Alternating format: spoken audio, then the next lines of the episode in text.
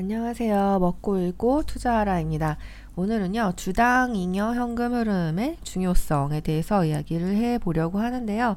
어, 제가 요새 제프 베조스의 발명과 방황이라는 책을 읽다가 그 안에 제프 베조스가 아마존의 주주들에게 보낸 주주 서한이 이제 90년대부터 최근까지 쭉 시계열로 나열이 되어 있어요.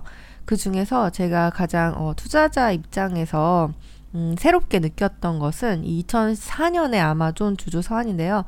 거기에서 제프 베조스가 이 어, 주당 잉여 현금 흐름의 중요성에 대해서 이야기를 하고 있습니다. 매출이나 이익보다도 이 잉여 현금 흐름이 더 중요하다라고 말을 하고 있어서 어, 재미있어서 제가 가져와 봤고요. 음, 저희가 왜 이런 기업의 잉여 현금 흐름에 주목을 해야 되는가? 어, 기본적으로 주식 투자라는 것이 이제 기업의 미래 현금 흐름에 투자를 하는 거잖아요. 그러니까 이 기업이 미래에 얼마나 많은 현금 흐름을 창출해 낼 것이고 그것을 주주들에게 성장이나 배당이라는 가치로 돌려줄 것인가 그것을 보고 하는 것이 투자이죠. 그게 아니고 이제 오늘 사서 뭐 내일 주가가 오락가락 할 때 조금 더 비싸게 팔겠다 이렇게 생각을 하고 산다면 그것은 투자가 아니고 트레이닝 혹은 전매 어, 투기꾼이라고 할 수 있겠죠. 그래서 저희가 이 미래 현금 흐름을 잘 봐야 되는데 현금 흐름이라는 것이 정확하게 무엇인가 직관적으로 설명을 해보면 매출은 이해하기가 쉽죠. 번 돈이에요. 그러니까 무슨 상품을 팔았다고 하면 그 상품의 가격 곱하기 팔린 숫자. 그게 바로 매출이죠. 그리고 그렇게 번 돈에서 비용을 빼고 남은 돈이 바로 이익입니다. 저희가 주식 투자를 할 때 이익은 많이 보죠. 뭐 EPS도 보고 PER 같은 수치도 보니까요. 거기 항상 어닝이 들어 있잖아요. 그리고 실적 시즌에는 항상 이 이익을 체크를 하고 이익이 잘 나왔으면 주가가 오르기도 하고 잘 나오지 못하면 빠지기도 하는데요. 근데 이 잉여 현금 흐름이라는 것은 무엇인가? 직관적으로 설명하면 이익에서 투자를 하기 위해서 쓴 비용, 그 비용까지 빼고 진짜 진짜 남은 돈을 잉여 현금 흐름이라고 생각하시면 됩니다. 그렇기 때문에 진짜 주주와 나눠 가질 수 있는 그런 기업의 결실은 매출도 아니고 이익도 아니고 바로 이 잉여 현금 흐름이라는 거죠. 이 표는 어, 내러티브 의 넘버스라는 책에서 가져왔는데요. 어, 알기 쉽게 표시가 되어 있어서 제가 다시 인용을 해 보았습니다. 먼저 매출이라는 것은 전체 시장에서 시장 점유율을 곱한 것이다. 그러니까 너무 당연하죠. 그러니까 우리가 어떤 기업의 valuation, 가치 평가를 할 때 그 전체 시장의 규모가 얼마나 되고 그 안에서 이 기업이 점유율을 얼마나 차지할 것인가. 이 곱하기를 해보면 매출액의 어, 견적, 견적이라고 해야 되나? 매출액 예상 매출액이 나온다는 거죠. 그 매출액에서 이제 영업 비용을 빼고 남은 게 영업이익인데 그 영업이익에서 세금을 빼고 남은 게 세후 영업이익. 그리고 세후 영업이익에서 재투자 비용을 빼면 세후 현금 흐름. 그러니까 오늘 우리가 이야기할 잉여 현금 흐름과 비슷한 개념의 세후 현금 흐름이 최종적으로 도출이 되는데요. 이 모든 계산을 해보고 나서야 이제 어, 이 기업의 가치를 평가할 수 있다는 겁니다. 기업을 가치 평가하기 위해서 이런 현금 흐름 할인법이라는 걸 쓰는데요. 이 수식이 일견 되게 복잡해 보이긴 하지만 주식 투자를 할 때 꼭 이해를 해야 되는 시기라고 생각을 하거든요. 그러니까 기업 가치를 계산할 때 이렇게 계산을 하는 거예요. 보시면 그러니까 1 플러스 R. 이 R이라는 것은 할인율이죠. 그러니까 우리가 주식 투자를 할때 어, 지금 내가 니네, 어, 니네 기업의 주식을 살 테니 나중에 나에게 그 결실을 돌려줘. 이런 사고방식으로 투자를 하는 거잖아요. 그렇기 때문에 시간의 갭이 존재합니다. 우리가 누군가에게 돈을 빌려줬을 때 이제 시간이 지나면 이자를 받잖아요. 그런 것과 같이 지금 투자를 하고 결실은 나중에 받을 것이니 그 시간의 갭만큼 할인을 해주는 거죠. 그 할인율이 R입니다. 할인율은 무엇으로 이루어져 있냐면 무위험 시 투자 수익률. 위험이 전혀 없는 채권에 투자를 했을 때 뭐 1% 이익을 볼 수 있다.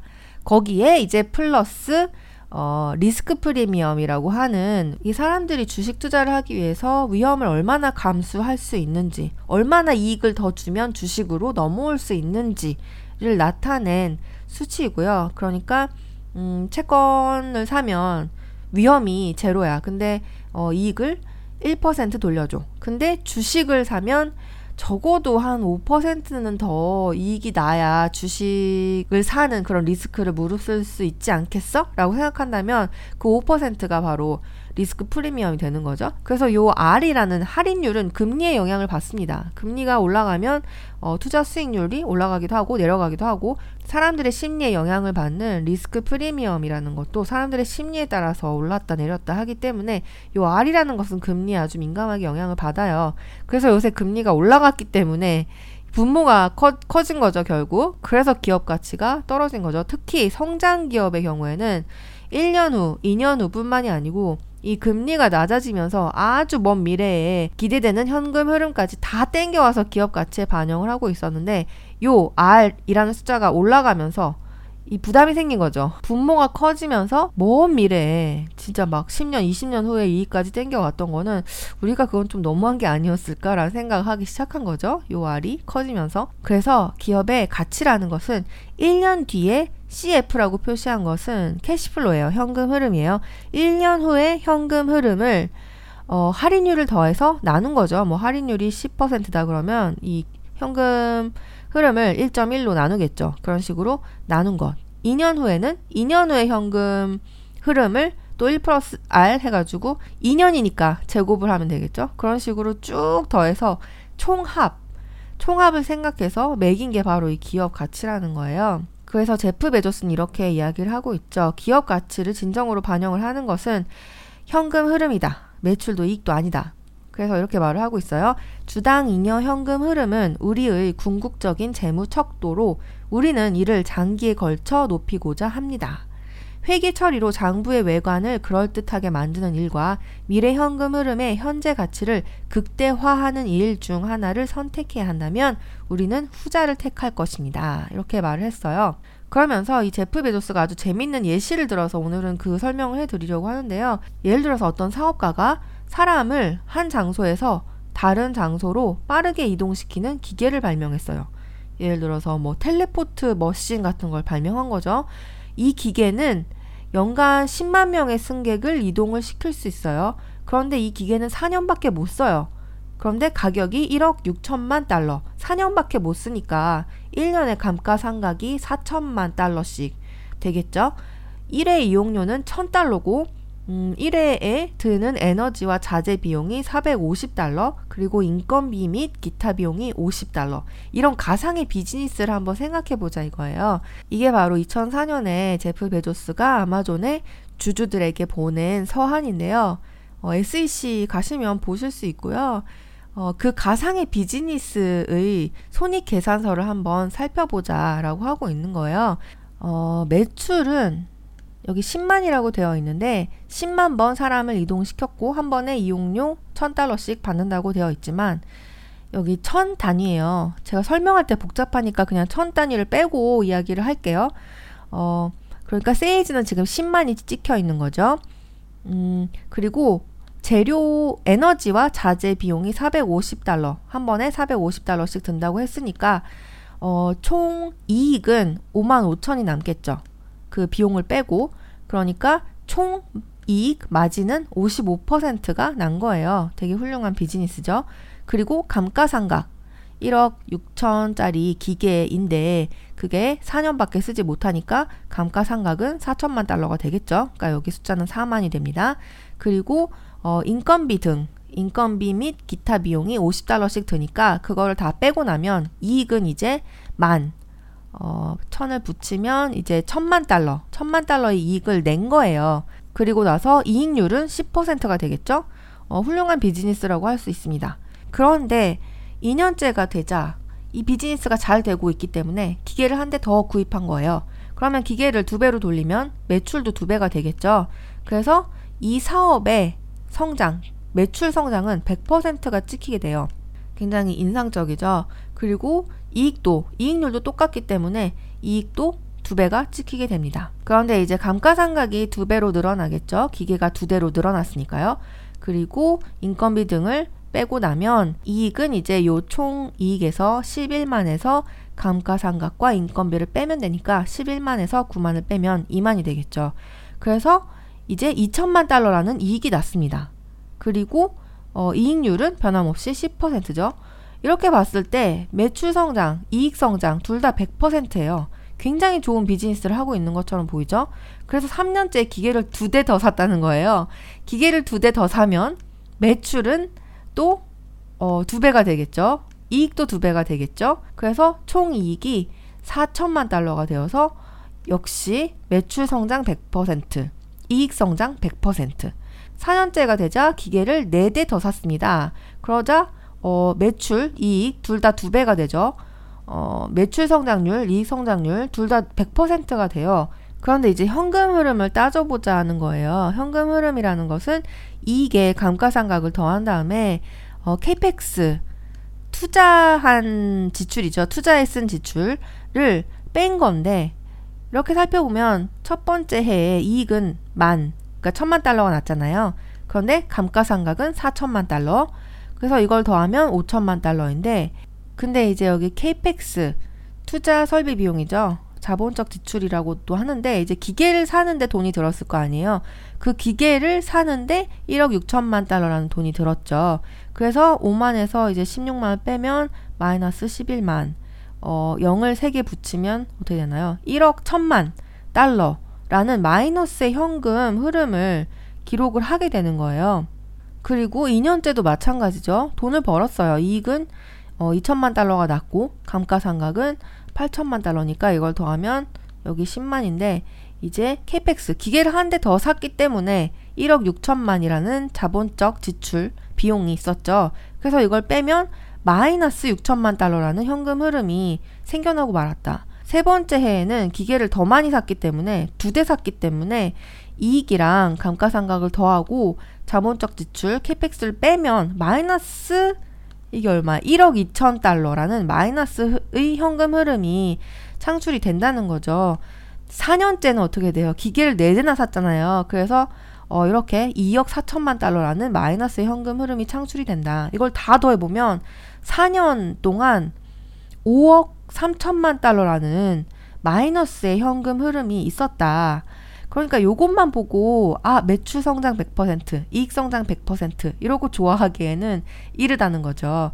그래서 이 사업을 예를 들어서 0% 성장을 유지할 경우에 현금 흐름 그리고 3년째 4년째 기계를 너무 많이 사지 말고 그냥 한 대씩만 사가지고 성장률을 100%, 50%, 33% 이렇게 완만하게 가져갈 경우에 현금 흐름 그리고 어, 지금 여기서 살펴본 것처럼 기계를 한 대 사고 두 대 사고 네 대 사서 성장률을 100, 100, 100으로 유지할 경우에 현금 흐름을 계산을 해봤더니 기계를 한 대만 돌릴 때 현금 흐름은 플러스 4천만 달러라는 거죠. 근데 기계를 이제 한 대씩만 추가하면서 어, 사업을 확장했을 경우에는 현금 흐름이 마이너스 1억 4천만 달러. 그리고 기계를 계속 더해가면서 사업을 아주 크게 100% 규모로 성장을 했을 경우에는 총 현금 흐름은 마이너스 5억 3천만 달러라는 거예요. 그러니까 되게 신기한 게 이 성장을 안 할수록 현금 흐름이 플러스가 된다는 거잖아요. 그래서 여기에 이중성이 있다고 말합니다. 오늘 예로 든 이 가상의 사업, 사람을 뿅 하고 옮겨주는 이 가상의 기계, 이 사업을 하면서 기계 설비에 투자를 하면 할수록 잉여 현금 흐름이 나빠지는 이유는 뭘까요? 저희가 직관적으로 생각했을 때 투자를 많이 해서 어, 사업을 확장시키면 사업이 좋아지고 매출도 성장하고 이익도 좋아지고 그러면 잉여 현금 흐름도 좋아지는 거 아닐까? 이렇게 많이 생각하지만 투자할수록 이렇게 잉여 현금이 나빠질 수 있다는 것을 저희가 지금 살펴봤죠. 그래서 이렇게 되는 이유는 이 사업 자체에 근본적인 결함이 있기 때문이라는 거예요. 이 사례에서는 사업을 영위하기 위한 자본 투자를 정당화할 정도의 성장이 나오지 않는다. 그러니까 사람을 여기서 저기로 뿅 하고 옮겨주는 기계, 이 기계에는 성장이 나오지 않는다는 거예요. 그렇기 때문에 기계를 계속 사서 이 사업을 벌려봤자 계속 현금 흐름이 나빠진다는 거죠. 그래서 수익이 많이 나지만 현금 흐름이 마이너스가 될 수 있는 그런 이중성 문제가 발생한다. 그랬을 때 어, 아마존 그러니까 제프 베조스는 현금 흐름에 더욱 집중하겠다. 이렇게 말을 하고 있는 거예요. 이렇게도 말하고 있어요. 현금 흐름표는 마땅히 받아야 할 정도의 관심을 받지 못하는 경우가 많지만 통찰력 있는 투자자는 손익 계산서로 만족하지 않습니다. 그러니까 손익만 볼 게 아니고 현금 흐름을 봐야 한다라고 말을 하고 있는 거고요. 그래서 아마존은 주당 잉여 현금 흐름의 장기적 증가에 초점을 맞추기 위해서 많은 일을 어, 해왔다고 합니다. 예를 들어서 영업이익을 증가시키기 위해서 운전 자본과 자본 지출을 효율적으로 관리를 하고 고객 경험을 개선해서 매출을 늘려가면서 비용 구조를 간소하게 유지하면서 영업이익을 높이려고 했고 또 재고를 빨리 회전시켜서 투자 수준을 낮췄다. 재고가 빨리 회전되지 않는다면 창고를 더 많이 지어야 되겠죠. 창고를 더 많이 지어야 된다면 바로 캐펙스, 자본적 지출이 늘어난다는 거잖아요. 그래서 그런 고정 자산에 대한 투자를 낮게 유지하려는 노력을 하고 있다. 그리고 또 주식 수를 효율적으로 관리해서 주식이 희석되는 것을 막고 주주의 장기적인 가치를 높이기 위해서 애쓰고 있다. 이렇게 이야기를 하고 있어요. 주로 성장주 투자를 많이 하시는 분들은 이제 이익도 나오지 않기 때문에 매출 성장 이런 거 많이 보시잖아요.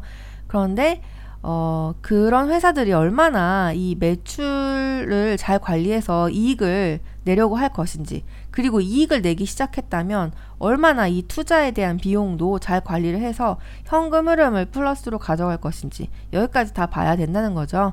저도 주로 이제 매출이나 이익 성장만 보고 현금 흐름은 유심히 보지 않았기 때문에 굉장히 저한테 지금의 저한테 도움이 되는 말이었고요. 어, 앞으로 재무제표를 볼 때 조금 더 그런 부분을 신경 써서 봐야겠다라는 생각을 해보게 되었습니다. 네, 오늘은요, 제프 베조스의 발명과 방황 중에서 2004년에 주주 서한을 들어서, 어, 왜 매출보다 이익보다도 잉여 현금 흐름이 더 중요한가? 에 대해서 이야기를 해보았습니다. 투자자 여러분들께 많은 도움이 되었으면 좋겠습니다. 어, 홍콩은요, 어제 금요일부터 다음 주 화요일까지 이제 부활절 휴가랑 청명절을 붙여서 총 5일 동안 어, 공휴일인데요. 홍콩이 좋은 점은 바로 이건 것 같아요. 서양 휴일도 쉬고 중국 휴일도 쉬고 가끔가다 이렇게 붙여서 쉬기도 하고 저는 이제 연차를 이틀 더 붙여서 조금 더 오래 쉬고 있는데요. 음, 맛있는 것도 많이 먹고 어, 홍콩 안에서 근거리 여행이라도 좀 해볼까 하는 생각을 가지고 있습니다. 여러분들도 주말 즐겁게 보내시고요. 또 다음 시간에 도움이 되는 내용으로 찾아오겠습니다. 다음 시간에 만나요. 안녕.